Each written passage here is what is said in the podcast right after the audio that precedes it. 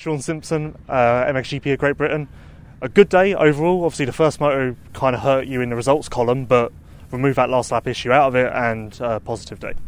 Absolutely. Uh, I think that I'm going to be kicking myself a few miles on the way home about that first race.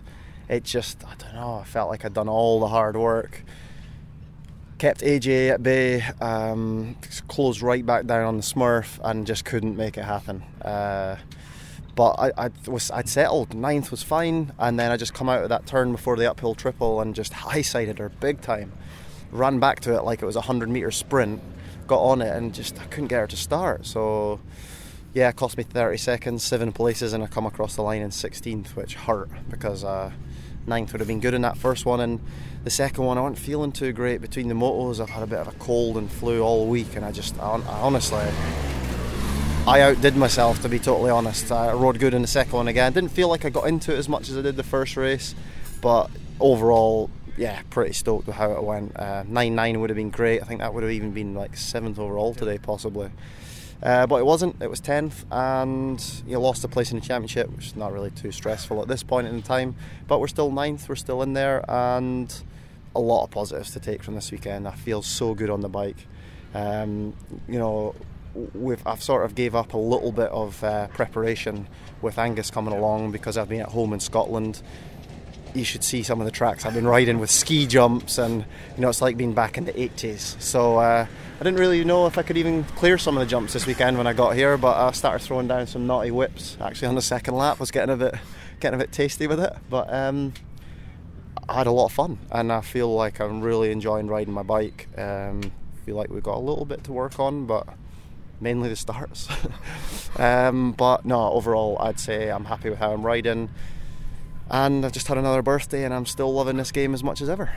Well, act like you went 9 9 because you basically did. So you went 9 9 today, great things. Okay. This kind of proves, once again, like we said at Fat Cat, when you're healthy, you are a consistent top 10 guy. People like to be like, oh, good for him like this is a nice little season for him. No, this is normal. It is, yeah, and you know it's it's no surprise to me.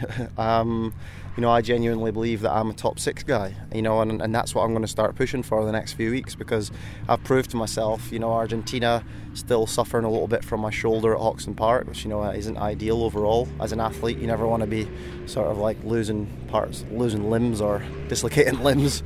losing limbs. well, not losing limbs. Yeah, that would be that would be problematic, wouldn't it? And we'd have to make a few adaptations to the bike for that one.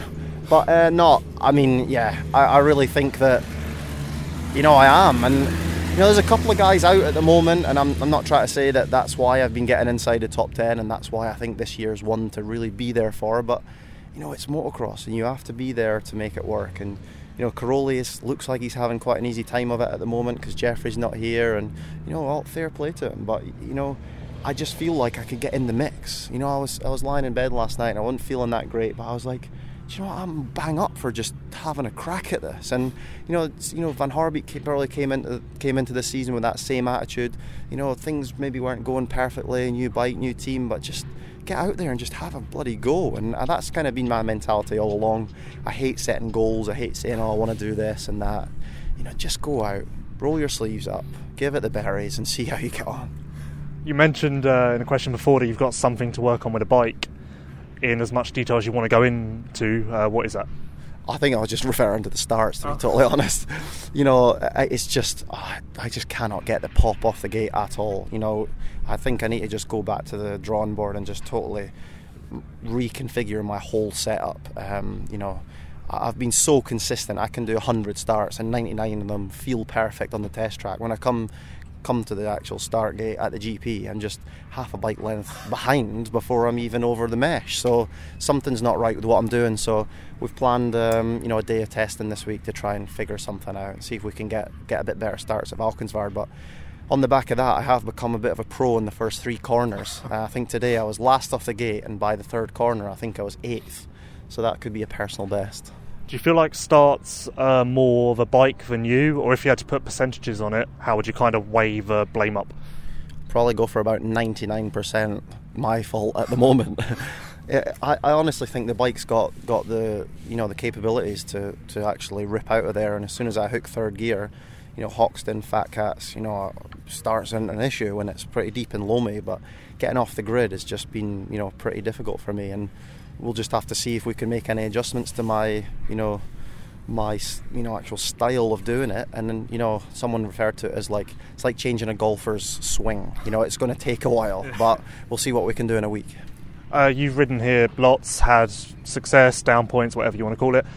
This track would you say it's one of the best Matterleys you've rode? Worst down the middle? Uh, how are we looking at it I think it's pretty difficult to actually remember how it is exactly each year you come here, but it's it's not one I look forward to. In, in all honesty, and I have rode good here, and you know I, I like the British Grand Prix and the, home crowd, but I always, always, always come out of the weekend thinking, "Fuck, that was pretty pretty good fun." You know, I really enjoyed that. And you know, I should remember that next time I come here because it is it is technical, and I always think GPs in general these days, they always learn from Saturday. Now, I think the track could have been as good as it was today yesterday, and it could have been even better again today. Um, you know, it, it, was technical. When I rode it this morning in warm up, I thought, yeah, this is a bit better. This is a bit more like me. Because yesterday it was just so fast. You know, I think they'd absolutely crapped themselves because it was March and they were putting water on the track and they thought, this can't be right. So they, they sort of chickened out a little bit on Friday night with the water in and you know, I, think they, they got it dialed in for today, and you know, I think it really turned out pretty good. There was a few naughty crashes going on as well, so it was it was gnarly, but you know, going back to my bike, I felt we like we had our setup good, and you know, there's nothing I would have really changed if I was to ride this track again next week. I feel like setup was good, but the track overall, you, can't complain if you're getting a bit of dust and you know a crowd like that in uh, you know the latter latter stages of March. In the first race, everyone was kind of pushing the limits a little bit in a lot of sections, going over the white markers. And then, from what I understand, the track crew put hay bales in a lot of those spots. Do you feel like that hurt the track a bit? Because some other riders have said with all the water they put on it overnight, by the second moto there was just one good deep line, so passing was difficult. Yeah, I actually really liked some of the new lines that were forming. I always felt like I was ripping on some grass, which was pretty cool. But no, I, I, you got to ride what's there, and if they put the hay bales out, we'll stay in between them, you know. And, and to be honest, the little white pegs that we've got out there doesn't take a lot of shifting them. So if you think that everyone's just going to stay inside of those when it gets a little bit rough, then you got another thing coming. But I, I don't mind the hay bales put as many as them out on the track as you want, but they start making these little mounds out of dirt, and if you hit one of those, they are dangerous. I, I hate seeing those, and there's a lot of those at Valkenswaard as well, at the side of the track, so that you don't go out of bounds as such. But they, they're dangerous to me. Um, but yeah, lines. Yeah, I felt like the second moto. There still was some decent lines out there. There was. There's always one good quick way around a track, but you know you only have to look at Herlings or Tomac when he's riding good in America if if you need to pass someone and you're quicker, you'll find somewhere to pass.